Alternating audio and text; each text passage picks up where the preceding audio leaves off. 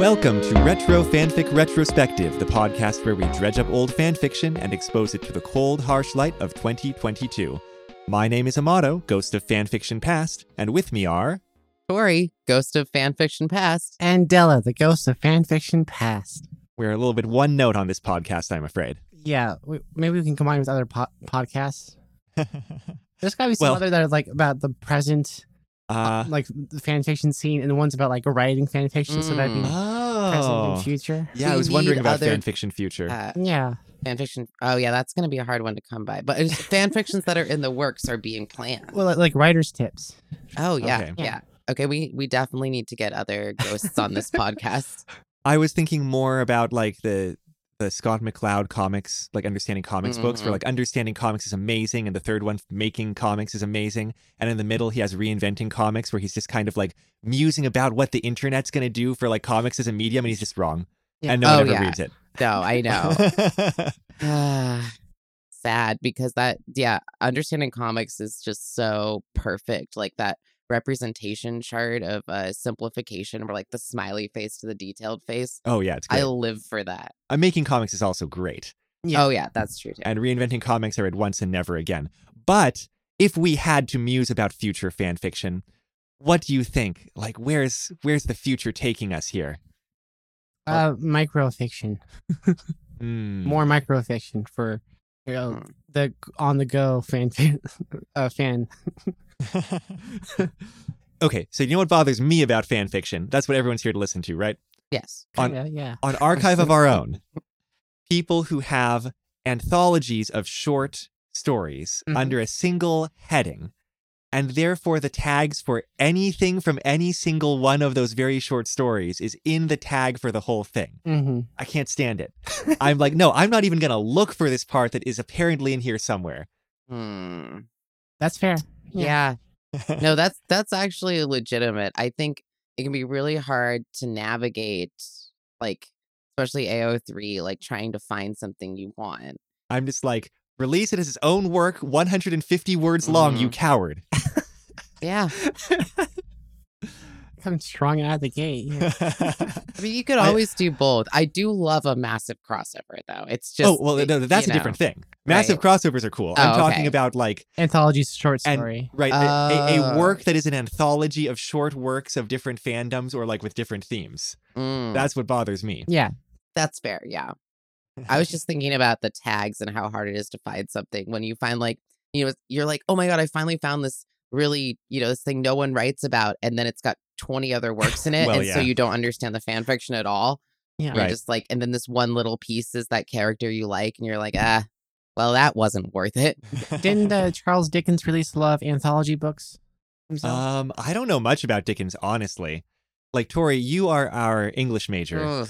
yeah, I know. You're going to put the, No the pressure. squeeze on me. No, I, I'm actually, I, I don't really know much about Dickens either. Um, mostly the same cultural knowledge that we all have. It's not one of the, he's not one of those writers that you really like study as an English major, even though he is a good writer. It, I think Right. it's you know because his work is maybe a little more poppy and less Right. literary. Well, it's not it's not less literary. Sorry, that's not true at all but it was it's more just, popular. It's more it, people already know. It's in the kind of collective consciousness. Yeah. That Yeah. seems fair. on the radar. Like, everyone kind of gets Oliver Twist, like, Mhm. um and then christmas carol and that's probably about it honestly Mm-hmm. in terms of like what people are familiar with basically anything that was adapted into a children's movie um in the 80s and 90s meaning oliver and company and muppet christmas carol Oliver and various other Company, things. My favorite. we watched that the other day. That I just forgot The- about that whole thing. The music is by Billy Joel, mm-hmm. and doesn't he play the dog? He at least plays the dog when the dog is singing. It's just so good. I think It's- he is a dog. yeah. it's pretty I weird love that watching those dog. movies where it was like disney being like yeah we're doing animated movies again but it's not the disney renaissance quite yet Mm, it's mhm. Oliver and Company. It's like the Great Mouse Detective, and you're like, I don't know if these are bad, but they're they're not as good as they could be. I like Great House Detective. oh, mm-hmm. I do too. Vincent Price, come on. no, I mean that's one of the best things about the Great Mouse Detective Well, for sure. I went back to Oliver and Company because that was one of my favorite VHSs as a kid. I mean DVDs. I'm not that old. Um, Uh, JK, I am. But well, you're uh, like two years younger than me. I would have thought that was young enough that you never encountered a VHS, frankly. no, bitch. No. No, I'm joking. I was like, wait a second. Um, but no, I used to be obsessed with Oliver and Company, but it fell off my radar. I rewatched it the other day and I was like, it's actually a really good movie. Hmm. It's just not one of the popular ones Yeah. for a reason. That's that's the period of Disney movies that I like forget exist. exactly. Yeah. Yeah. All right, Like, so even if here's you our love them. episode on Oliver and Company. Um, well, so Uh, well, this is going to be an episode that's like a little um roundabout anyway. Yeah, because we- we're not discussing a specific fan fiction. What are we talking about? well, we Amanda? kind we kind of are ish. I Uh, kind- So yeah, the deal is, we started thinking about Christmas Carol because it came up during our Batman episode, Batman Beyond episode. Mm-hmm. And we were thinking about all of these various adaptations of Christmas Carol, including many, many that take other characters and put them into a Christmas Carol. You Mm. got, obviously, you got Muppet Christmas Carol, which is the king, but you've got like the one with Uncle Scrooge. Is, it- Yeah, is- yeah. Mm-hmm. is it Mickey's Christmas Carol, even though he's Mhm. not Scrooge? You got Mr. Magoo's Christmas Carol. Um, you got, I don't know. Well, they, they they- they always make the main character um, what's the guy's name? Cratchit. Cratchit. Bob, Bob Cratchit. Cratchit. Yeah, yeah. They usually put him in that role. Bob Kermit. Yeah. Yeah, so Mr. Magoo's Christmas Carol starring Mr. Magoo as Bob Cratchit. Uh, no, that, he, he's Scrooge in that one. I mean, i- if you have an old man character, that's you know that's Scrooge. That's right. And if you have a character named Scrooge, that's Scrooge. well, yeah. If you have a character named Scrooge after Scrooge, that's If Scrooge. you have an old na- man character named Scrooge, that's a kind of a racist Scottish stereotype. and here's the thing. I don't think that's racism, but Well, there- there's a whole thing about about them being thrifty. oh yeah, but no, it's it's not racism. It's some, something else. Uh, never mind. It's Uh, something. Okay. Yeah, Something is um. it is. It's a stereo. It's a stereotype. It's a Yeah. Okay. stereotype. Okay. So the thing is, I don't know that I could successfully argue that something like Muppet Christmas Carol is fan fiction, but I don't think I can argue that it's not based on the precedents that I've set in other discussions of fan fiction. Mm-hmm. where for example you know i uh we, we did the fanfic that was the wind waker novelization which is literally just taking something from one medium and rewriting it in another medium Okay, but the main thing is that this is like published and making money off of it. It's licensed, right? yeah but that doesn't stop me because for I guess example you're a night in right. lonesome october was Oh, you're published right. Th- things like anno dracula which is like this really cool like dracula Ah. sequel with like that also crosses over things like barney the vampire and uh, what's her name camilla and like you know sherlock holmes shows up because of course he does Yeah. uh, he doesn't actually show up but he's in the background but does anyway, he that's show fan up fiction. too late? Oh, way too late. He actually he's been Dracula put him in like some kind of you know internment camp. He's like in Mm. prison, so he can't. Mm. Because Dracula rules England at that point. Anyway, Oh, okay. anyway, the point is that's fan fiction in my mind, even though they wrote it to sell. Mm-hmm. And so I guess Muppet Christmas Carol is too. And I, I I remember at like the end of our discussion when we were talking last time, Tori, you said, well, okay, but doesn't doesn't fanfiction have to have like this element of anti-capitalism?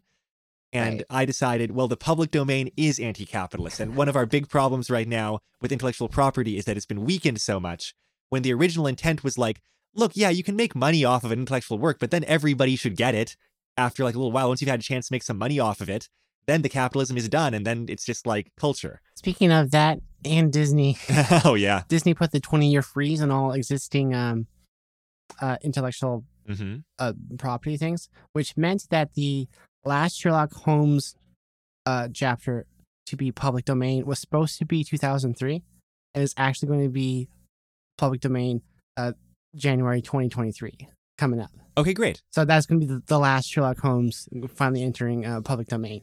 And, Oh. I, and I'm just counting Good to down the know. days until the early versions of Mickey are public domain. Yeah. I know you still can't like slap him on things because he's a trademark or whatever, but Yeah. you can write your published Mickey Mouse fan fiction and sell it to a bookseller and Yeah. do it. But because of the Mickey Mouse Protection Act, it was 20 years later than it should have been. I know. Mm-hmm. D- Disney. Mhm. Hate it. Ugh. Anyway, what wasn't like it was originally like five years. Like co- public domain was like so short back in the day when it was first introduced. Anyway, so the point is, um, something like Muppet Christmas Carol I consider in like uh, a liminal space where, like, intellectually, I think I probably have to argue that it's fan fiction, but it does not pass the pornography check of like I know it when I see it. Well, yeah, but that's not a good check, obviously.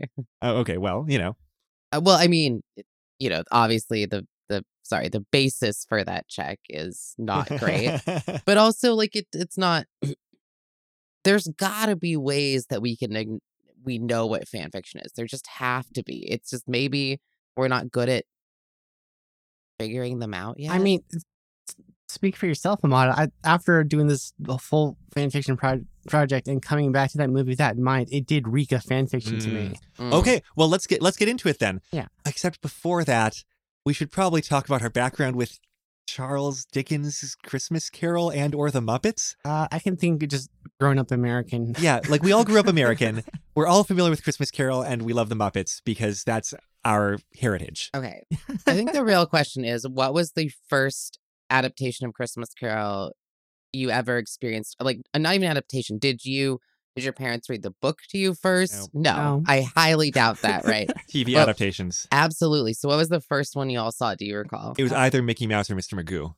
Mhm. Um, the first one I remember watching is uh, Muppet Christmas Carol, but it's probably some other cartoon I just didn't remember. It wasn't as good. I'm thinking for me, it was probably the, yeah, the uh, Mickey Mouse Scrooge McDuck one, but it could have been the Muppets. It's a toss up. it really is. Yeah. Okay. So our story for today is The Muppet Christmas Carol, a 1992 theatrically released American mu- uh, Christmas musical comedy. Mhm. Uh, actually, I was reading off of the Wikipedia article here, and I, actually, I love this description: a 1992 American Christmas musical comedy drama film. And yes, I suppose that's correct. Yeah. And Yeah. It does- It's- it does get dramatic. it does. Yeah. I mean, one of the things is, about it yeah. is, yeah, well, we'll get to it in a moment. Um, and it was directed by Brian Henson, but w- this is not auteur theory. Like, it's a whole Mhm. mess of people who are into it. Mhm. However, speaking of auteurs, it is also very significant as the first Muppet movie after Jim Henson's death. Right. Mm. Um, I didn't realize that. yeah. And so that's sad. I, I think they like mention, like, like dedicate it to him in yeah. the, in, in the intro. yeah, in the intro. So, so this was mostly Brian, his brother, right? Well, the whole the whole studio, like the whole Muppet studio was intact except Jim Henson, right? Yeah. So like there Yeah, was a no. lot of expertise and I'm sure a lot of hands in this pot. In this pie? Puppet. In this puppet. a lot of hands in that one puppet right there. Uh, not to mention just, you know, normal filming stuff. And Oh Della no, his son. son. Yes. And Della, I I'd like to hear your thoughts to begin with about what about this movie feels super fan fiction-y to you. Okay. I mean the like the self-insert characters that are the n- narrators that interact with the story Uh-huh. and comment on it, like MST3K style. Oh yeah. Okay, that that's fair, but that's also just like a very Muppets thing in general. I mean, not that that takes away think- from it being fan Yeah, but, like- don't get me wrong. um, if you compare it to other similar things the Muppets did, like uh, Muppet Treasure Island, hmm there wasn't an omniscient narrator character that talked about what was going on. Like they just had the characters acted out themselves. That's true. This is like the really the only time with a Muppet movie that they had that dialogue between the mouthpieces of the creators about the story Yeah. as opposed to Right. just casting their characters in the story. Yeah, they they didn't start off the Treasure Island way. This is a book. Here's the author. here's how, here's how the book goes. Yeah, you're you're right, Della. Hmm. That that very very forefronted consciousness of like this is a work by somebody else and we're putting our own spin on it. Yeah, and, And and, they're- I'm playing Charles Dickens, the author. Th- right. They, They're, Right. they're not even trying to like understate it. It's like this story by Charles Dickens, all rights, you know, I don't know, wh- wh- whatever fan fiction people say, like, um, please don't sue. Uh, original characters copyright me. Original characters copyright me. uh, I, I think it would have been post Muppet Christmas Carol, but it makes me think of like, I read fan fictions like this back in the day. There was there was a Ranma one called The Replacement Ranmas, which was also a parody of Ranma, recasting the characters with characters from other anime, and people would complain about the parts they were given or their roles in the story or like that kind of thing. And they were, but they were also just kind of walking through the beginning of Ranma one half, Yeah, like very playful, right? Uh, Th- that's why for me this immediately smelled of fan fiction. And it definitely, you can feel the fan energy from this one specifically, I think. I guess, uh, yeah, when you say that, it also makes me think this, you can tell this movie was made by people who really liked Christmas Carol, too. Yeah. And I think part of that, the well, what gave me a response when you said it feels very fan fictiony is that it's such a faithful adaptation down to using a Mhm. whole lot of the text directly. Yeah. But it, True. but I feel like they get to do that at the same time by forefronting the fact that they are adapting a book. Yeah. Like that lets them do both of those things. Exactly. Yeah. yeah, It's no, very it- uh, interesting. that's actually a really good point. Yeah, that they cared a lot about the the original text. 'Cause Something that occurred to me is this is the adaptation we basically grew up with, right? Now, what did the people who made this grow up with? They didn't grow up with the Disney or No. Oh. they didn't grow up with the version they made, obviously. So did they grow up with the book? Uh, clearly, their fan or their s- story. No, there's there's um, been short story. adaptations. Uh, there's been adaptations as been long as there's been adaptations. films. there's Yeah. always been films. That's true. I'm just wondering, yeah, what it was. I mean, clearly they were fans of the text itself, or at the very least, they really wanted to draw on the text itself. Yeah. If they Right. weren't a fan of the text itself, they certainly became one in preparing this movie. If not every person involved was a fan, at least the writers were. Absolutely. yeah. I mean, they they really wanted to include those important bits of text and some of the eh, details that really don't get included in a lot of versions. Actually, that I can think of, you know, they were really one of the things that stands out to me is um, the ghost of Christmas past is supposed to look old and young at the same time, and they created a whole puppet that was sort of trying to embody puppet that. freaks the shit out of me to this day. Oh yeah, no, we could talk about how actually scary this movie is too. Oh yeah. But- Ah. But Um, they, I they- dunno. didn't they film that that puppet in water to make it like look like it's Yeah. f- mhm. Floating. ethereal? Yeah. yeah like their hair is just flying out it's it's amazing honestly what they did for for oh, this film Yeah. Um, citing Wikipedia, the adaptations of a Christmas Carol article Mhm. it was the first thing it has listed here is public reading, which was uh, given in uh, ni- 1853. Yeah. So the, the It's- tradition of adapting this has been going on s- since it's popular 1843. It's, Uh, since 10 years, it's been out for 10 years. That's yeah. It's interesting that um when when a story gets that into the public consciousness, it feels almost like we're reaching the the like folklore oral tradition level. The first play was produced February 5th, 1844. Dang. That was just Hmm. Oh, Wait, how many years after was that? It was published a couple That was months after. months after. Oh geez. It is popular 1843 novella, and this was 1844. there's also an episode of doctor who where they meet charles dickens and it like sort of parodies christmas carol that just occurred to me And uh, film wise, it's been going on since 1901. Yeah, that sounds right. 1901 That is. 1901. It's like oh one of the first things people filmed. yeah i was gonna say that's like a georges story. millet sort like that's before like that's like the earliest you know what what the an actual narrative film produced in 1901 Live action film Scrooge or Marley's Ghost 1901, a short British film that is the earliest surviving screen adaptation. And so I guess it wasn't the whole story. It was just like the Scrooge and Marley scene. I don't know. That's literally all I know. or it was misnamed.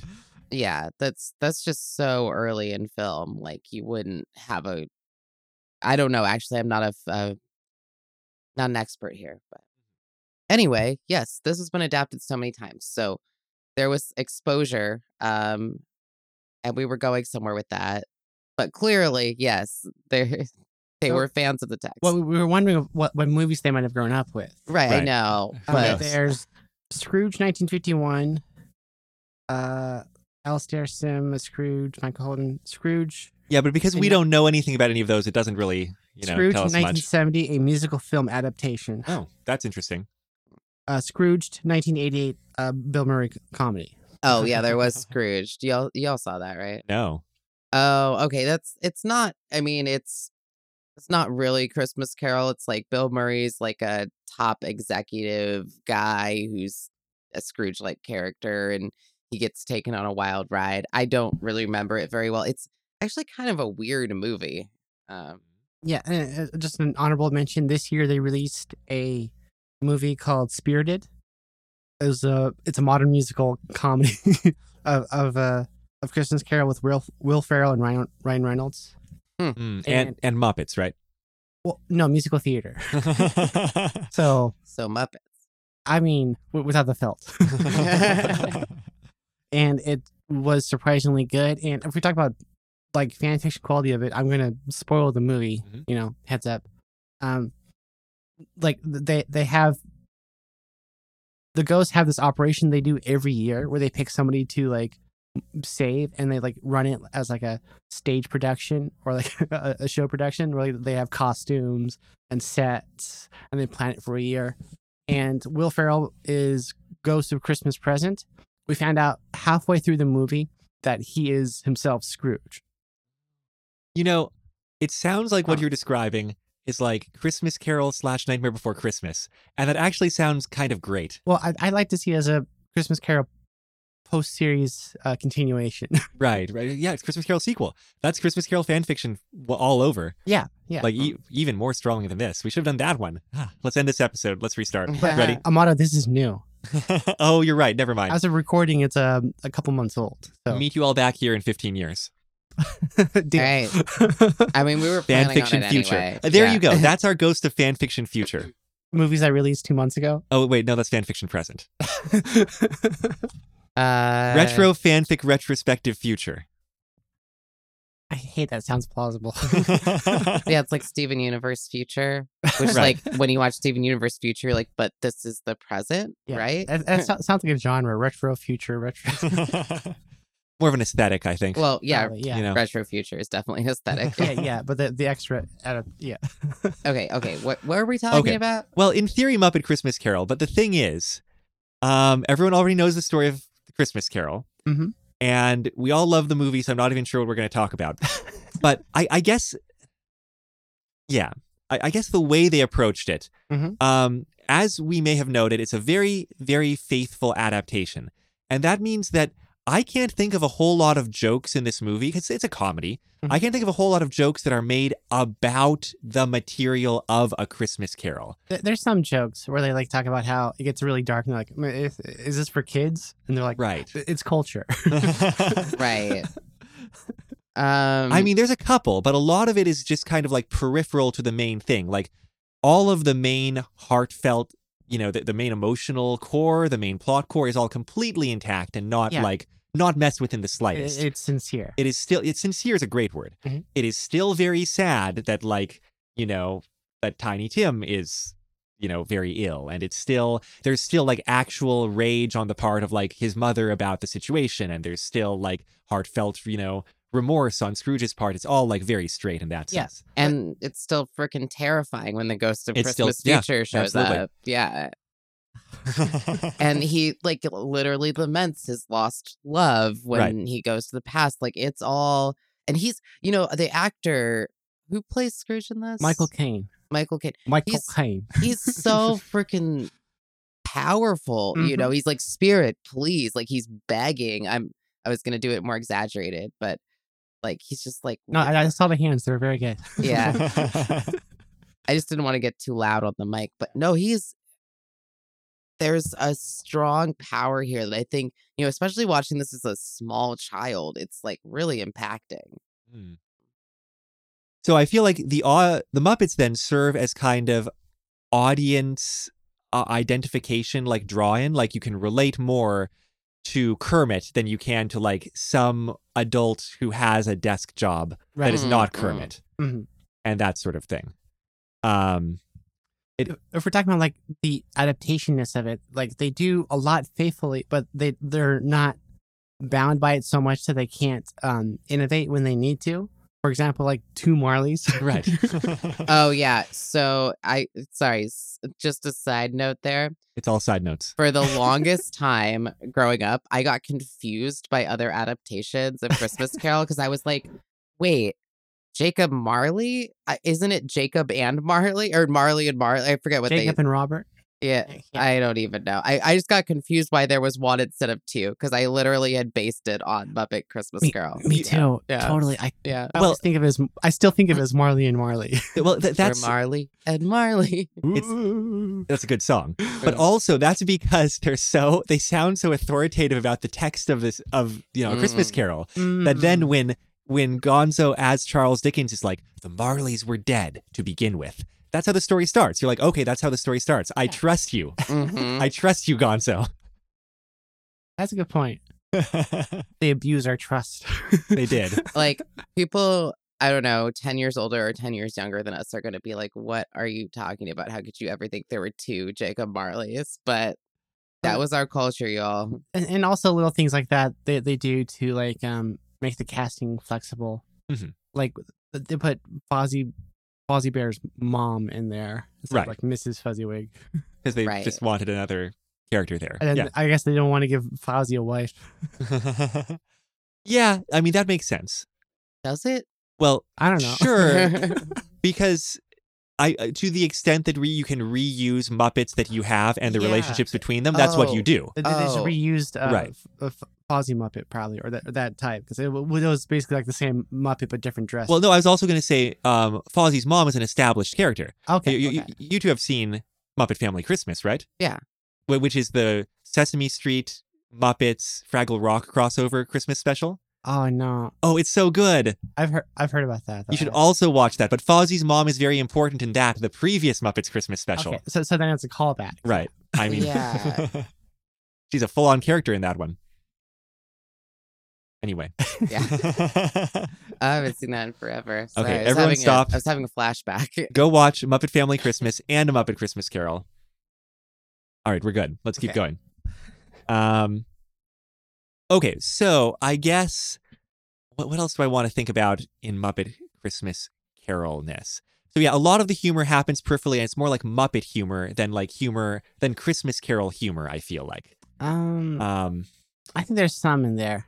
there- there's there's probably wait, wait, some wait. What would you classify as Christmas Carol humor? Yeah. anything That's a great question. anything about the content of what is happening in the story of a Christmas Carol as opposed to about the characters that are playing the roles in a Christmas Carol. So, Well, for they- example, they have like jokes where like um, they're waiting outside Scrooge's business and it's cold, and they run inside and they talk about how Scrooge doesn't have enough coal to heat, and then- and the Rizzo's like, I think it's colder in here than it is outside. oh, okay, yeah, the, the, I, I would call that Christmas Carol humor. I was so thinking more think like- they have a lot of stuff that's peppered in, but I don't think you rem- re- remember that as much. Maybe I don't remember it as much. I'm thinking Yeah. more like jokes with like the rats trying to close up and it's physical gag humor or jokes about like Sam the Eagle talking about the American way and having to be corrected.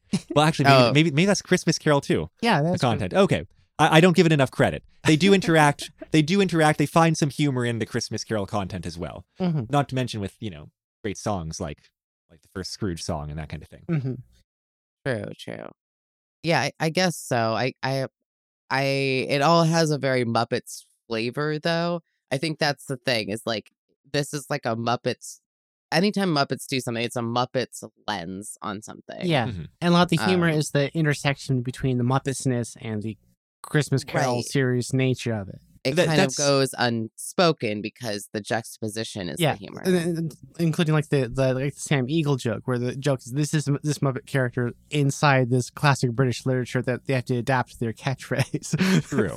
Yeah, and even uh, the Marley and Marley thing, it was like clearly we cast these characters because they're always a set, yeah, and we we had to pick them together. You couldn't just pick one. And if anyone's gonna be an old white asshole, it's gonna be them. Exactly. yeah.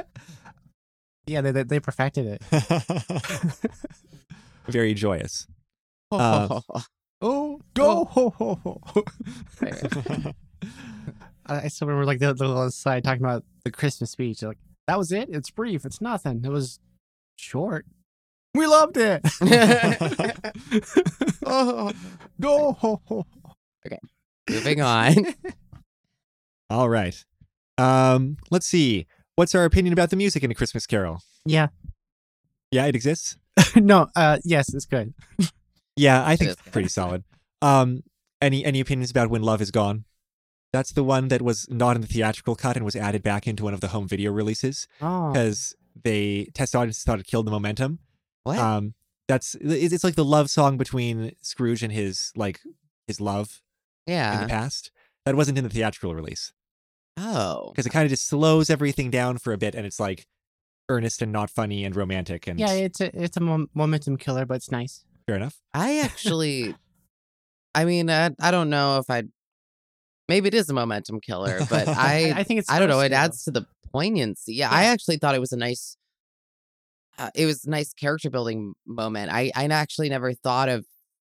I don't. know, I never thought of it as. uh You you need moments of slowness. You Yeah, can't just yeah. be, you know, driving this train high on cocaine all the it- time. It's li- literature. It's supposed to be a little bit of a downer. well, and and good plot pacing requires an an up and a down. yeah, it stakes. You know, like Mm-hmm. Mhm. it. Something interesting about this one is like you do end up feeling sympathy for Scrooge oh, yeah. Mhm. by the end of it. Well, we haven't mentioned Michael Caine yet, but that's part of the secret sauce here, right? It's just Yeah. that he's just delivering this like, you know, quality Shakespearean stage performance of Scrooge surrounded by Muppets. Mhm. But the fact that he's surrounded by Muppets is so irrelevant to his performance. Like it's just a good Scrooge, which Yeah. really helps anchor the movie. Yeah, I, I heard some people, not some people, uh, cast of Venturing Party, if you're on College Humor, or whatever, Mm-hmm. but they talk about how it's their dream to be an actor so good to be the one human actor in the middle of Muppets. Well, look, can I get on another aside here? Yeah. I think it's so wasted that Disney, whoever, like the media conglomerate that, you know, includes Disney, whatever, Mhm. Disney owns Muppet characters and Star Wars and Marvel. And there's not Mhm. a cameo of a Muppet character just cast in a Marvel movie. Oh, Like, I just want that to happen. Like, do, do a Hmm. Guardians of the Galaxy movie cast like just just as a cameo in a scene? just a Muppet. Just like have a Muppet. You, and you know what? Guardians of the Galaxy is me being kind. I just want Mm, Yeah. a human in like a scene to like just be cast. Like I just want Kermit to play it. I just want like Miss Piggy to like have a role because I- you know sometimes you get these interviews with the Muppets as actors, Mhm. and I always Mhm. feel so sorry for them. They're so typecast in their own like little movies. It's Yeah. like look, Gonzo can play s- a role in another movie. Let him. That's my soapbox. Well, it, it- to go off that, if they are part of this huge uh, umbrella media uh, you know, monopoly, Mhm. why not like Muppets Endgame? Look, Yeah. why not I- redo uh, these properties with Muppets? It is only a matter of time until we get some kind of Marvel Muppet movie or Star Wars Muppet movie. One of those is gonna happen. I, you say that, you know, ho- hopefully, but Muppets have been really struggling recently. Mm. Well, I mean, Disney's doing things like with them, like uh, advertising our ride at Disneyland. That's the most recent Muppet material. Great. Um, not quite the same caliber. Yeah. I I have like two thoughts related to that. The first is did y'all see the Guardians of the Galaxy Christmas special? Yes, No. yes, you gotta, you gotta see it. You gotta see it. That's it. Kevin Bacon. Kevin Bacon. but no Muppets, you're saying. no. Uh, Oh, Okay. they're basically But- Muppets. yeah, like it has a very Muppety sort of flavor to it, you know. Um yeah, great soundtrack too. yeah. Yeah. And Kevin Bacon. We're now all one degree from Kevin Bacon. Anyway. Um What? Because we mentioned Kevin Bacon. yeah, exactly. not That's how that works. obvious. Uh, No. No. Because we saw him in a movie once, right? No, it's like a plague, plague thing. You have to like be in contact with somebody I who's been know. in contact. Ugh, the plague of Kevin Bacon. That's just how I think of it. But you know, Yeah. I, I don't think great about people in general. How many so- times do What- you have to watch Footloose before you're one degree from Kevin Bacon? well, that's what we call it going airborne. And then, you know, it becomes a Oh. Kevin Bacon pandemic. Right. Always There's a funny. possibility. Uh, anyway, second thought. Muppets, Have you touched a surface that Kevin Bacon has touched? Probably, right? or at least like the surface that someone has touched that someone Kevin Bacon has touched has touched. Never mind. okay. Anyway, Wait. sorry, Tori. No, no, that that was all me. Um, Muppets is serious actors. Mhm. That's something I want to talk about because here's the thing: we're talking about a piece of media where it is taken quite seriously. Like, yes, okay, inherent in Muppets is humor, Mhm. but in in this and there's uh, there's also drama there's also pathos there has to be in anything so how do we take the muppets as they're always breaking the fourth wall Mhm. Mm-hmm. like do we take them seriously in their role do we take them seriously as Well, we're actors talking about- characters talking about Muppets as a group, not every Muppet is breaking the fourth wall. Because like Right. if you think about Kermit's performance and yeah, I'm happy with that phrase. You think about Kermit's performance Right, in right? Christmas Like- Carol. it is earnest. It is. It doesn't break the fourth wall. Mhm. And think about uh, Kermit's performance in uh, Muppet Treasure Island. That's also a very Yeah. earnest true He- he gives- performance. He gives straight performances. So I can't think of a single time that I've taken Gonzo's emotional performance seriously. Not even in like the original Muppet movie, where like ah, he gets to join in on like the cool song, Well, whatever. what about that uh, the the Gonzo movie where they talk about him being an E- alien? even less. No, terrible. but but yeah, in Muppet Christmas Carol, uh, Kermit and Piggy's performances, uh, they're like they're playing it a- as straight as they ever would Mhm. and like i get the pain and even from miss piggy who usually doesn't get like kind of straight Yeah. emotional Yeah. performances it's just so so the reason i brought it up is it's just so interesting because we're we're talking about characters playing characters Yeah, but I think that's well, I kind of think of it like animation, kind of. You're bringing a non-human Mm. thing to life to perform as an actor. good point yeah and i mean we are talking about actors playing actors where like someone who plays kermit has to play kermit in establishment with like the way the character of kermit has been established but then they have to have kermit play another role I, I just watched a clip of Jim Henson on like a, a late night show with with Kermit, and and they would talk back and forth. They'd be talking to Kermit and Jim Henson, and you know Jim Henson would be answering questions about how the puppet was made, and Kermit's just looking worried and concerned. with that face that it just it just has to Yeah, be you know like that- you that- just that- that- scrunch your hand Scratch my down hand, but it's so but it's relatable. so perfect Good. yeah i those puppeteers are amazing yeah. by the way apropos of nothing another huge tangent I used to do um I used to do ushering at Portland Center Stage Mhm. for many years up until the pandemic. Right. And year after year for quite a while they did this like comedy adaptation of a Christmas carol and it was like it was fine. It wasn't great. they tried some improv stuff, it, it was okay. But it was cheap for them to produce and like it drew in the crowds and it like financed their other performances, so they kept doing it. And so I saw it like four times. um, one of the few jokes that did work for me is like because we're talking about the Cratchits. There's the scene where like they come back and at one point Mrs. Cratchit kind of wishes ill on Scrooge and Crat- Bob Cratchit is like, "Oh no, like you know we need to be grateful to Mr. Scrooge. Like he's the one who pays like his money pays for the food on our table because he's a a shameless sycophant capitalist."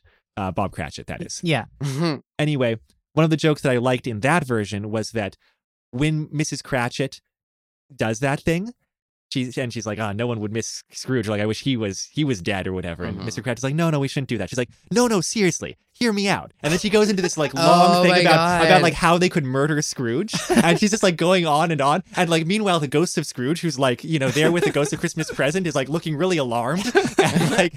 Keeps casting glances back and forth. It, it's really good. But like a she good one. she goes in this whole like poisoning scheme and how they can pin the blame on like someone else. I don't know. that's great. hilarious oh my god that's what you that's one of those standout lines right where you you develop empathy for bob cratchit because his wife's like i wish he was dead and he's like you should never say that but that's usually how it ends right like right. i love it Anyway. Now you don't have to see it. That was the best part. Um i mean yeah i kind of do want to see it in action Uh, so yeah, I, I think what we were coming back to is that the Muppets have a few characters who are able to play serious roles, and they have a whole lot of characters who they never try to play serious roles and probably couldn't. And I think different Muppets have different roles. To be Yeah. fair, I think Gonzo really does go back and forth. I was just thinking about that. Is Gonzo a serious character? Because he does seriously play Charles Dickens at some points in the movie. Yes, Right. but it's not like a performance where you're invested in the arc of Charles Okay, okay. Dickens or what's going to happen to Charles Dickens. I know, I know he's playing it straight in this movie more so than he ever usually does. I get worried about what happens to Charles Dickens in this. so so here's my very abstracted and not totally related to this specifically thoughts on Gonzo. Mhm. Mhm. Gonzo is a self-proclaimed weirdo, Right. Right. Mhm. Like he just doesn't fit in. He's spontaneous. Yes, he's funny, but he's also just kind of bizarre and awkward. And so growing up, I think as a lot of us, you know, Mm-hmm. Mhm. weirdos, autism spectrum kids, whatever, related a lot to Gonzo. I related the most to Gonzo. Gonzo's So I absolutely- actually take him very Yeah. seriously in Okay. a way, like just just as a character. Yes, he jokes a lot, but it's not like. I don't know. It's not like there's not some seriousness there to No, the you're character. right. I'm not sure how that relates to And- this, and like but half seriously, like Gonzo is kind of a queer icon. He's, he's absolutely Yeah, the queerest Muppet. like yeah, And and you're he's a probably uh, weirdo, right? Mm-hmm. yeah, right. That's I- just the thing. I, I I I feel like are there like actual points where like they where there's going to be a joke about like men and women and someone looks at Gonzo it's just like whatever like doesn't doesn't that actually happen at some point I Well, don't know I It think, I think- might I think they talk have, about species, yeah. but they, Oh, they- They, species. definitely have that. Well, you know, they misconstrue that a lot, but like, yeah, they, they definitely have that feeling. yeah And uh, whatever. and and, and, and Whatever, you- you're yeah. right Della he can be a serious character I was blowing off Muppets in Space because I don't like Muppets in Space Mm-hmm. Mhm. but it's not like they didn't try to give Gonzo a Yeah. headlining emotional role and in a way that they, They probably did. would not do with say Dr Bunsen Yeah, I, I think you might have issues Yes. with that script, but how's Gonzo's performance in that? okay yeah I you know what I it's been a long time Yeah, since I he's saw it got- his performance was probably fine. He's got a whole song about like longing to belong and like looking up at the stars. Yeah, and it's yeah. actually really poignant. It's just like, yeah, sure, uh, maybe the roles he plays outside of being Gonzo um, aren't as serious, but like, yeah, like you said, he's not Dr. Budson. Um, he's not. I guess I should like, say Beaker if in terms or of like Beaker. character, yeah, characters or- who will never headline a like serious plot, right? Yeah, like Yeah. characters who are just comic. Even Fozzie is Yeah. just comic relief most of the time. Yeah, like Uh, Fonzie can turn the corner to sad really, really easily. Yeah, but like he just just doesn't have like Gonzo actually they did a whole movie on Gonzo's emotional depth. Like Yeah, they yeah. they the character is given something. I don't know. and I feel like there's more Anyway. characters who haven't been given enough of a chance, like Rolf. Mhm. Um, Overall. they kind of have something going on. I mean, like I'm thinking back to the original Muppet movie, and like he has kind of like the serious romantic woes duet with Kermit, and it's just like you get the feeling that like there's more stuff going on in Rolf's life and head than like you ever get to see. yeah, but Rolf's chill about everything, right? Whatever drama's going on at the time, he's always, always willing to, to go for it. That's true. He's pretty chill. I- I- It's just priorities, I think. Yeah. Yeah, but I wanna know what's going on inside his cool jazz playing Yeah, dog Ro- head. Rolf, you what, know? what, what are you up to? Yeah. What's what's your deal, man? Does- Wait, does Rolf even? Oh, he plays music at uh, the Fozzie party. Yeah, of course he, does. He gets one, no, no lines, just a physical cameo. and then he goes into Jingle Bell Rock, All Yeah. right. um, along with playing alongside uh, Doctor Teeth and Electric Mayhem. Yeah. Oh. Okay, sorry, I, I had to get that straight in my head. I was like, where does this character slot into Muppet Christmas Carol? But I guess the question is: Is there much else we want to talk about specifically with Muppet Christmas Carol? I have a few more large tangents we can go on before we end this, you know, recording. But I specifically want to talk about the puppets they made for this movie, spec- which all were three the ghosts are amazing. all three ghosts. Yes, those are the puppets they Mm. made for this movie. And well, actually, I I think there, there's crowd Muppets too that were made for Well, this no, movie. the present one. okay. Well, the the ghosts are what I want to talk about. Yeah. Um, and actually, the future one might not even be a puppet. That's a question. yeah, that no, may I be. think there's puppeteering. There's the hands and Yeah, stuff. there's definitely puppeteering elements. So let's can we we already kind of talked about past and and how that character looked, but present. Let's talk about present because it's just I don't know if this Muppet is big or small. I think they just it's well, spo- it, he's it supposed literally to- changes its size. right. Well, the, the Muppet itself, I think.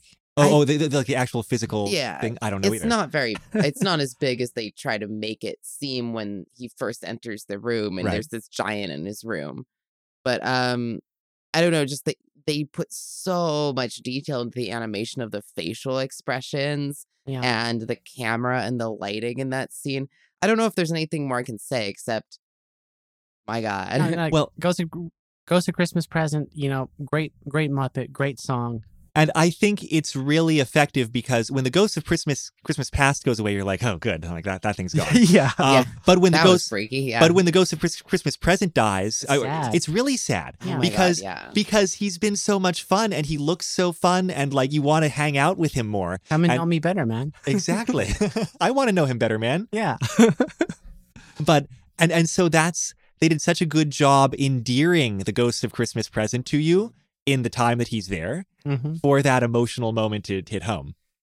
And and uh, Scrooge likes him too, that's true. which is important to uh, sympathize with Scrooge also. He's he's so likable that even Scrooge likes him. yeah. And I think that helps sell Scrooge's arc too Mm-hmm. Mhm. because up until then Scrooge did not has not expressed much fondness for anybody. Well, absolutely. Yeah. what's interesting about Scrooge is because like it's very easy to go like overly evil and then just flip a switch to good. But I think they did a good um journey of presenting this Scrooge as like just a very uh antisocial person, just not comfortable with interacting with people at all. Like starts off like um Christmas past, you know, he's alone, Mhm. doesn't talk to anybody, doesn't form any bonds, doesn't have any like uh, supporting uh, parental figures and just thinks about work all the time. That's the only way he sees he has value to anybody is through work. Tries a romantic relationship, does not work out well. And then it moves into the Christmas present. And it, he, like, uh, he asks goes to Christmas present, oh, do people play games at, at Christmas? He doesn't know. He's never been to one. Mm-hmm. And when Right. he does see one, he gets excited. He tries to join in Mm-hmm.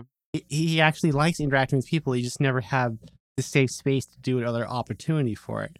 And I think they they really Yeah. brought you through that sort of journey with him. Like when they're playing the guessing game, first thing he tries to do is he tries to guess and then gets upset when someone else took, took the suggestion. no, that was mine. That was my guess. That's right. And So, That's yeah. That's yeah. this Scrooge cares. right. well, he does now, and I think that's supposed to be this sort of this journey we have to take in what an hour and forty minutes or something, right? Mhm. We've already gone past, and he's already had a chance to reflect and be a little bit scared. So, but then he comes into this warm, comforting presence. That first scene when he walks into the ghost Christmas present in his living room, he's freaking freaked out. He's like, "What the hell is out there?" He walks in the sees this giant like you know eating grapes or whatever he's doing i don't Yeah. know Oh, he's very um At least they're not like at a carpet grapes. bacchanal or something Never eat singing fruit. No.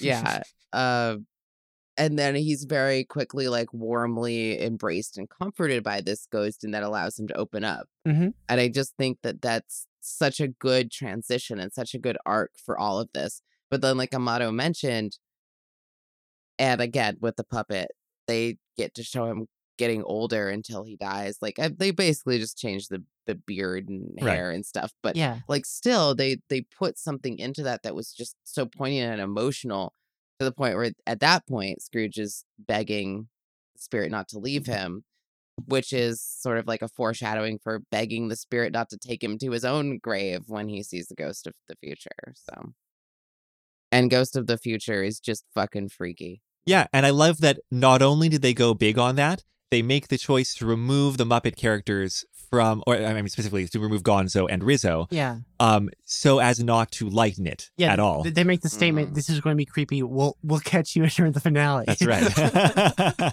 and it is yeah. yeah It's, it's a smart move on their part, I think. They couldn't Uh, Well- have had them in the background of that. That wouldn't have helped. what's interesting is it it doesn't take away from how kind of like scary and powerful that scene is that they said, "Oh yeah, we're going to peace out." Like they foreshadowed it like we're going to peace out. It doesn't take away from it. It doesn't like make it comical. Well, it also kind of Um, raises the stakes know. because they're saying like, "Yeah, Yeah. that, that was scary. It's going to get more scary.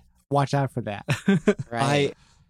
by the way, I guess on that note, that's that might be like the creepiest that Muppet use ever gets in the Muppet franchise is during the future segment, where they're kind of adding to the grubbiness of this. Uh, wh- what what era of London is this? This is Elizabethan London. Um, Eighteen forty-four. Victor- Victorian. No. eh, No, no, no. It's it's later than The Victorian. Victorian is the late 1700s, the early 1800s. I will check. This is Caesar, I think. Right? No. Maybe it kind of. it's I guess what I'm I think saying it is like Victorian.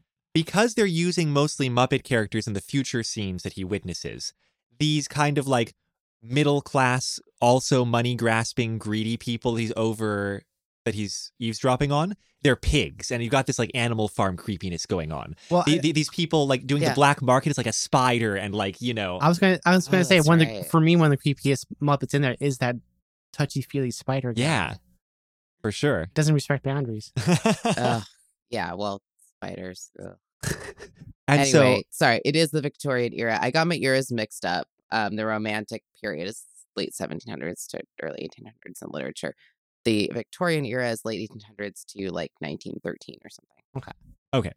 And so I, I'm just saying, like, I think those scenes are creepier than they would be if it was humans. And they could have used humans because the Muppet movies have the choice to do that That- and they didn't use them for other scenes. sometimes, sure. Uh, by the way, I appreciate that um, Scrooge's cousin's, Scrooge's nephew's dinner party is mixed company. They've got some Muppets there too. So some of the ugly Muppets too. Right. That- that they- everyone just treats nice.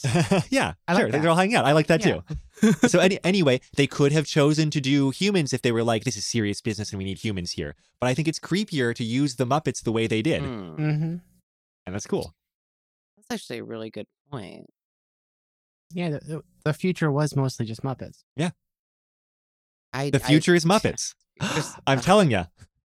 I'm, I'm excited. Oh, man. I for one welcome our new Muppet overlords. just not that spider though. no, not the spider. Never, no spiders Look, ever. I'm sure the actor of that role is a perfectly nice spider guy. You can't say that on a motto. That that's creeped me out. Please don't. then again, maybe not because I'm not sure they've cast him in any other movies. Yeah. Maybe he was hard to work with. I, I bet there's a wiki for this. Well, he was too busy uh, fighting crime on his downtime. I mean, I guess that's the you know, thing he's about a Spider Man. Never mind. I guess that's the thing about Muppets and Muppets as actors then playing roles is that a given Muppet actor's demeanor is exactly the same as the role they're playing every time. So like yes, Sam the Eagle is like that. He's not playing a role. That's what Sam the Eagle is like. That's why we cast him in the Mm, it, it's the school of of casting where like you cast typecasting. it's you make the Mhm. role for the actor right. you adjust Oh. the role to fit the actor. It's like Freaks and Geeks. They were like, okay, let's use these people, and now we'll make the perfect character for this actor. yeah. And so when you cast Mhm. when you cast Miss Piggy as as Miss Cratchit, you then change the character of Miss Cratchit to better fit the actor Miss Piggy. I think that It's a Miss Miss Piggy did a lot of going to Miss Cratchit in that one. Well, that's true. More more so than Well, usual. Th- Yeah. There wasn't any high yaws. There wasn't any physical, actual physical violence. There was talks about it, but they were all just nice and. Pro- and, that, and Kermit and Tiggy were nice to each other. In That's that true. one. Yeah. that's true. Yeah. Yeah. I think it's just that it- when you're doing this Muppet thing, you always have to retain the flavor of Mhm. the character. Mhm. Right. It doesn't mean they're not acting. It's just as if they aren't. I don't know. It's if they aren't the best actors in a way. I don't know. I, ha- I don't know how to phrase this. It's like, except that doesn't. That sounds unfair. It's like you just have to make sure that the audience knows this is also Miss Piggy, Right. and this is also Kermit, and like Kermit still has his facial expressions and his quips, like everybody does. Mhm. What the fuck are we talking about?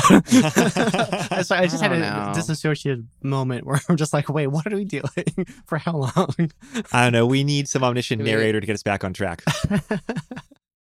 Well, before we wrap up our discussion today, should we talk about Christmas Carol adaptations a little bit more in general?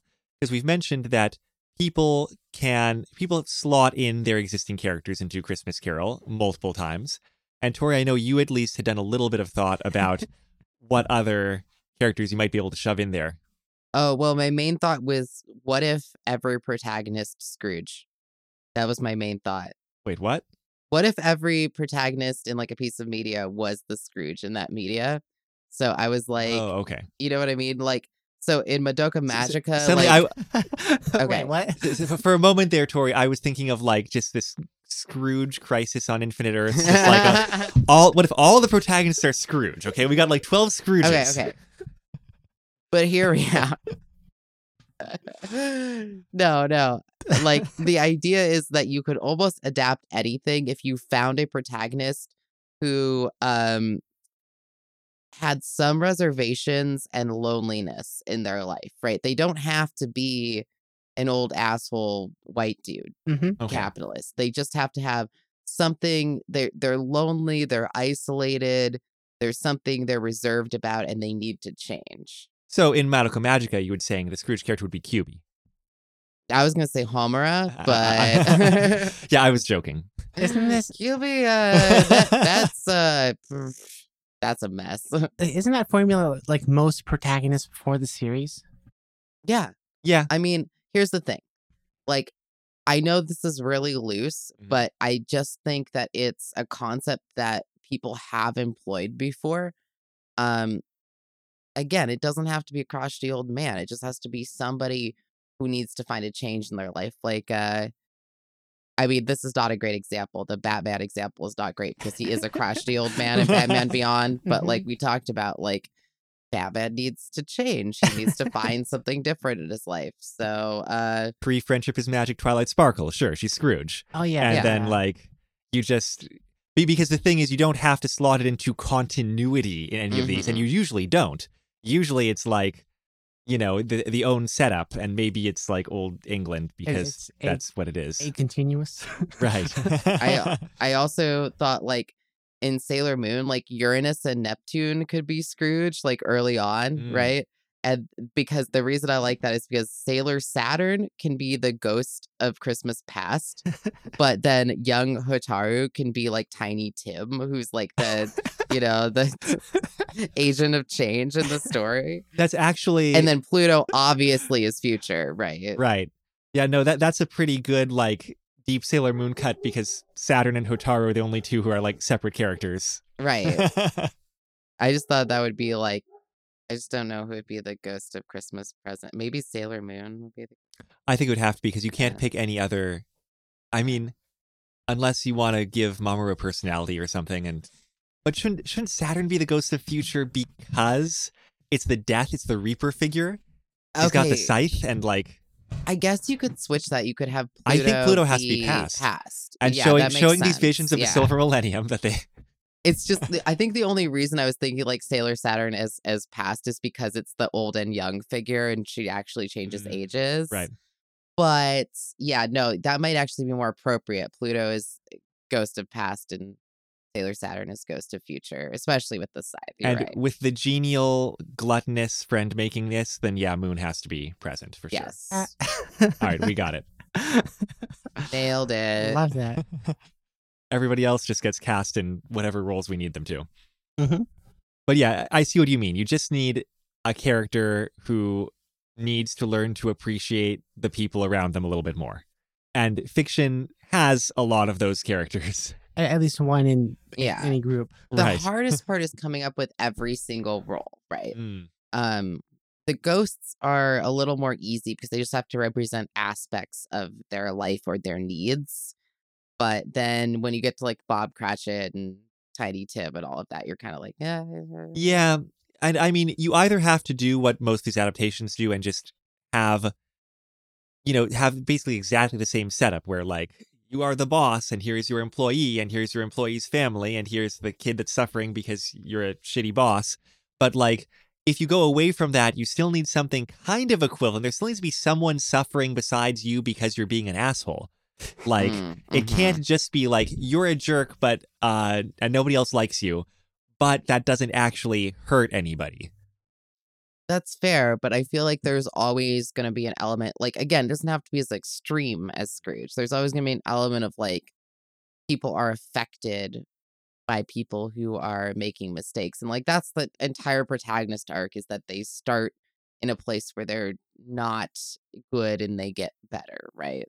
This makes me think of another Christmas story that gets adapted directly or you know not in the particulars all the time, including by the Muppets, which is "It's a Wonderful Life." Mm. where like it's the same way and i feel like a wonderful life is a little bit looser where you don't have to adapt th- th- there doesn't feel like as much stress to like have the same setup it just has to be someone who feels underappreciated and then you show them that in fact like they're very very important to the lives of people around them It's actually a really good point because like the It's a Wonderful Life is very similar in narrative. Mhm. It's just that the Mm, there's a vision there's a of- different um the protagonist is different. It's it's somebody who doesn't appreciate themselves versus somebody who like doesn't appreciate other people, basically. Right. Mhm. And yeah, do you see the Muppet version of that? Obviously, it's Kermit who like, you know, they Mhm. they wonderful life.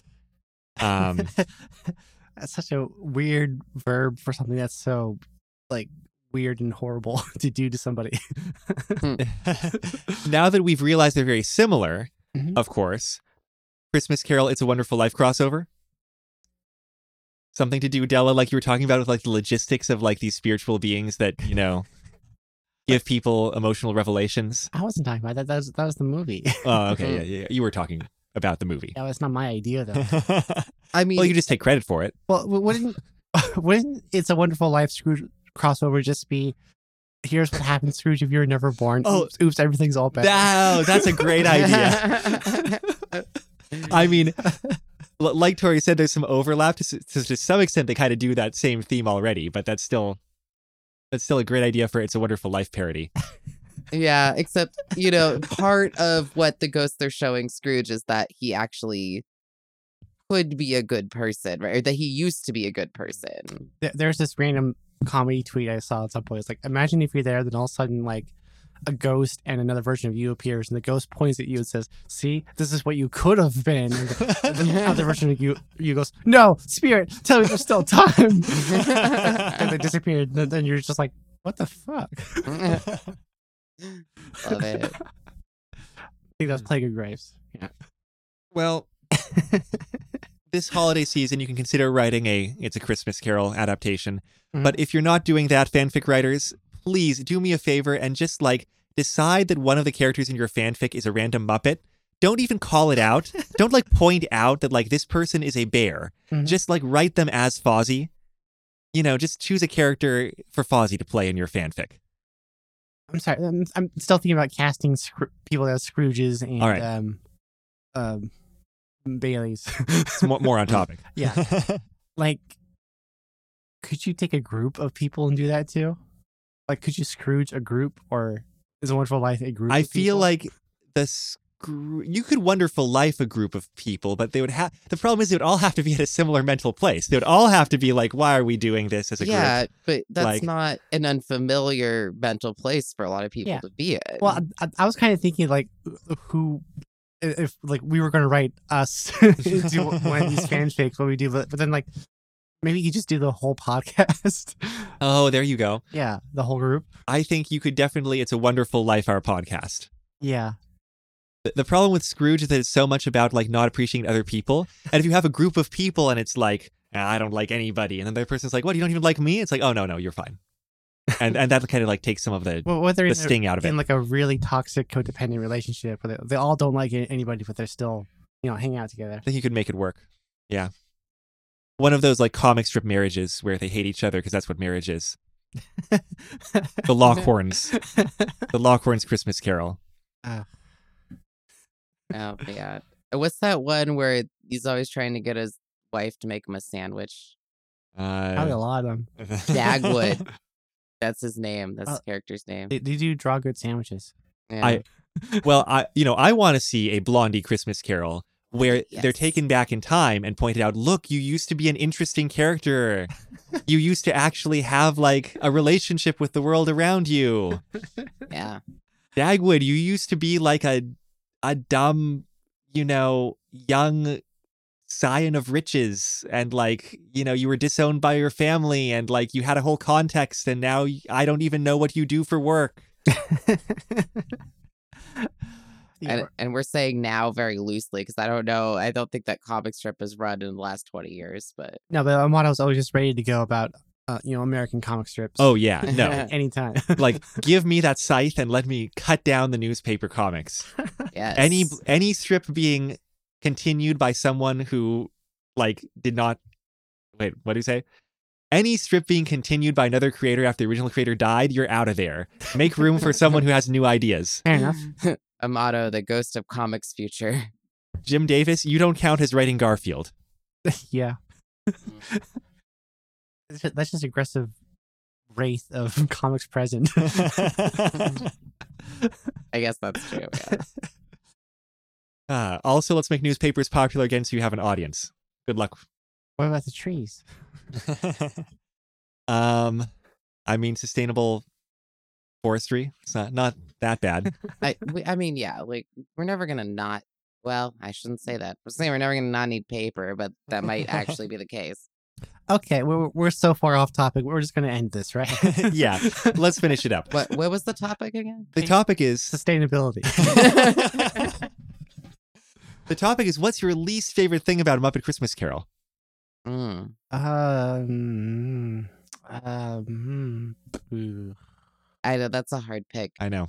I, I think it really does come together really solidly. So Oh, there's probably some flat jokes. Yeah, there are, there, yeah, but the thing is, there's not enough of them to really like No. complain about. It's Okay. like I'm Oh, sorry. Go. e- even the parts where I'm like, I feel like this Rizzo and Dickens segment went on too long. I- I'm not like, but but, but not that too long. Like, I don't really need to complain about it, really. Um. There's the joke with the workers where they're asking for more cold, and he's like, "How would you like to spend it uh, on the un- unemployment line?" And then goes back to the rats, and the rats all go heat wave, and they're all dressed in like Pacific I- Islander stuff, and that seems in- uh inappropriate. No, I, get I get the uh, agreed, joke, yeah. but yeah, Yeah. yeah, right. um, yeah, there's a little bit of that, and also I just is this is this a good one? It's like I feel like um, they put so much effort into this. It's just really hard to complain about anything.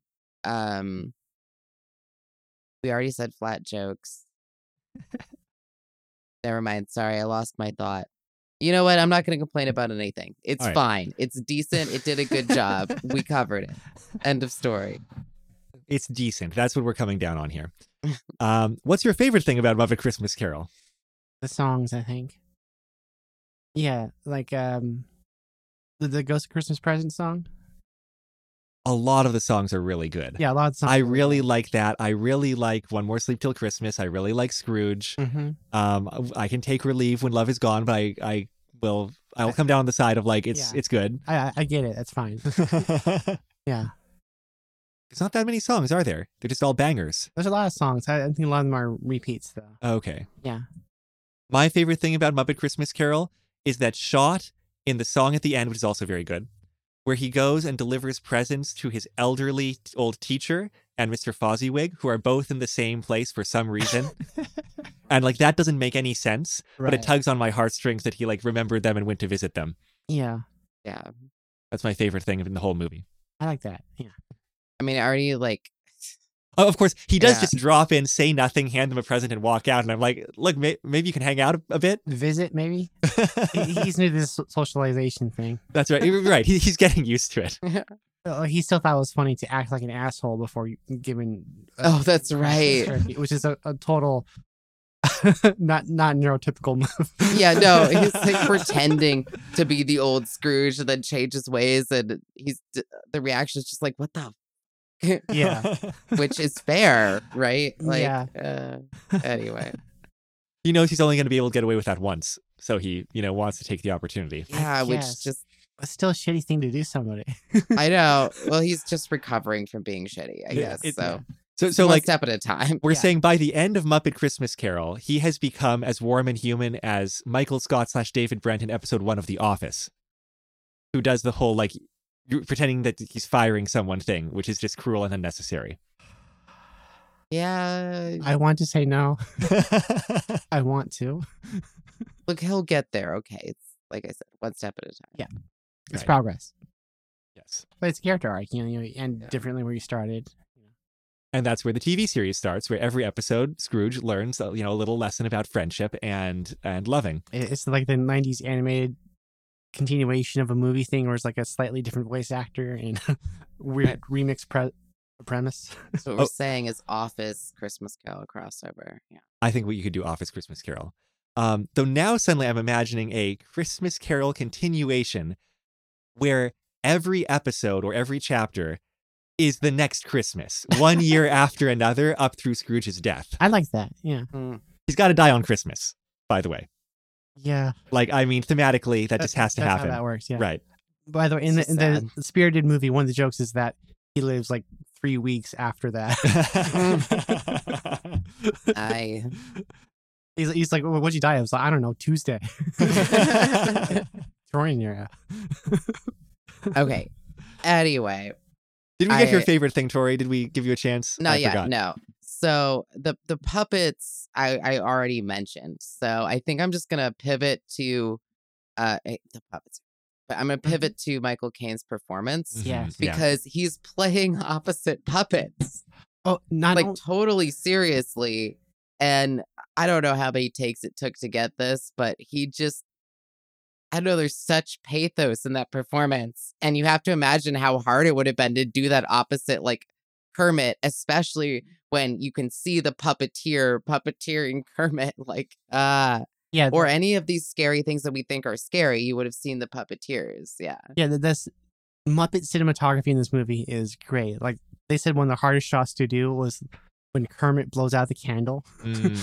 Mm. also, like the when he's walking home with Tiny Tim, like th- and they're singing and he shows him walking. Oh, that's just them showing him showing off, though. Well, th- that shot was done with a with a giant drum that they were rotating under- underneath the puppet.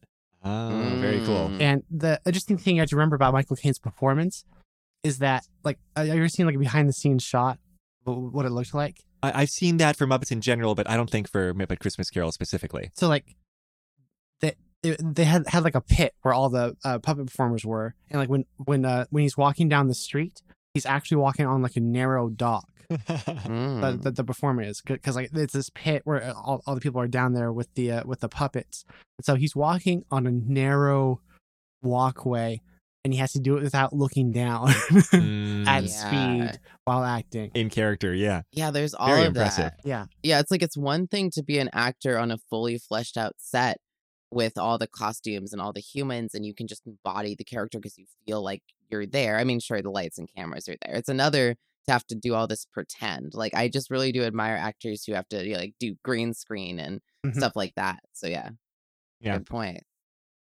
Um, I want to see that behind the scenes now. Yeah. All right. Well, on that note, I guess that's our discussion of a Muppet Christmas Carol. Uh, I think next time we've done a video last episode and this episode, we'll get back to some text fan fiction that's that other people might call fan fiction without rolling their eyes at me. well, you know, I'm trying to like, expand our horizons. You know, th- the world of fan culture outside of just written text, and also it's the end of the year and we're busy, and movies are quicker to watch. Yes, yes. Well, those were definitely some of the reasons. I'm just saying, if you don't keep your eye on me, I'm going to start like pulling out a completely original novel and be like, no, it's fan fiction. Like, let me justify. I'm listening. Go on. okay, well, I don't have my arguments marshaled yet, but Like you, you killed it with uh, identifying Muppet Christmas Carol as fan fiction. So I believe in you. that's all we were aiming for. Yeah, and, Like- and also don't threaten me with a good time a lot. all right. Well, this was episode 147 of Retro Fanfic Retrospective. We just keep going. It was The Muppet Christmas Carol by a whole bunch of people, because that's how movies work and Muppets work. You can find it on Disney Plus, I believe, in both the theatrical release and now in the director's cut edition that restores When Love Is Gone. So you can just cast your vote um, and see it either way. Love can be gone if you want. You can also find it in some houses, like maybe ours, in a VHS copy, even though I don't think we have a VHS player.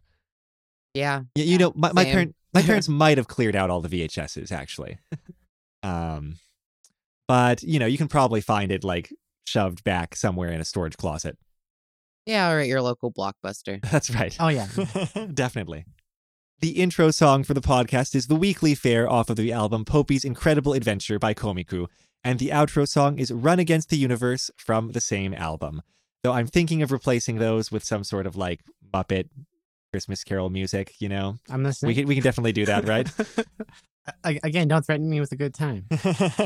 Our opening song. Copyrights. Um, we're against them. oh, right. Yeah. Of course. uh, Right. Duh. But no, the music we actually use, you can find that album and other works by Komiku at loyaltyfreakmusic.com. Our podcast is edited by Della Davis, who I am going to just leave the decision of whether to sample Muppet Christmas Carol music to. Um, can do it or not. Spoiler alert: No. Don't don't want to expose us to legal jeopardy there, you know? Yeah, that's it. Definitely not the extra work it would be. You can find the podcast on our website at retrofanficretrospective.podbean.com or bit.ly slash retrofanfic or on whatever podcast service you're listening to.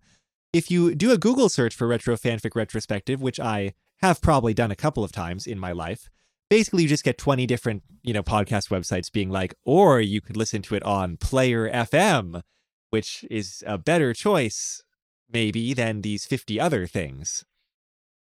I mean, we, we don't want to exclude that audience, Amato. yes. Some people make poor decisions, Amato. We, we, we- we need their listens too. no judgment as long as you're listening to us, No which is the judgment. best decision. If you have questions, comments, or thoughts about the episode, you can contact us on Twitter at RetroFanfic, Facebook at RetroFanfic, send us an email at RetroFanficRetrospective at gmail.com, post random things places on the internet so that the Google searches show more than just, you know, a whole bunch of different uh, podcast sites. hmm You could do that too. We, we should get a backup from the Twitter burns. Oh, yeah. Well, our backup is just I stop communicating to anyone that we are doing a podcast. I think I made a Tumblr a bit ago. I don't think we use it. My backup is just like ignore the existence of other people. Fair My, enough. my backup is like a bat signal like thing that we shine in the sky to alert people that we're recording an episode of Retro Fanfic. Yeah, um, Amada, if your backup is to ignore people altogether, I have three ghosts you should meet with. All right. They're all us. We are the ghosts. I'm Amato. I'm Tori. I'm Della. I I saw you had to think about it, Tori, for a moment. Yeah, you know. It's all it's always a little bit of a toss up. what day is today? We're just three Earth life forms trying to be nice to each other. Until next time, come in and know us better, man. Or women or non binary person. Very true. or some dogs. Cats. Yes, man can be generic. It's like, hey man, yeah. what's up, man? I just wanted to be, be inclusive. yeah, no, that's some people don't like it. I understand.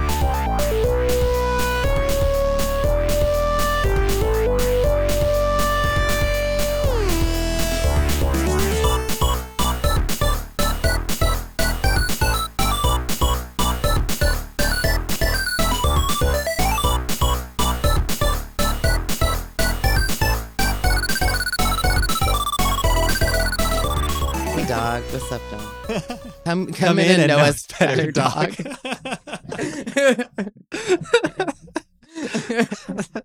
Approved. All right, seal of approval. It is stamped.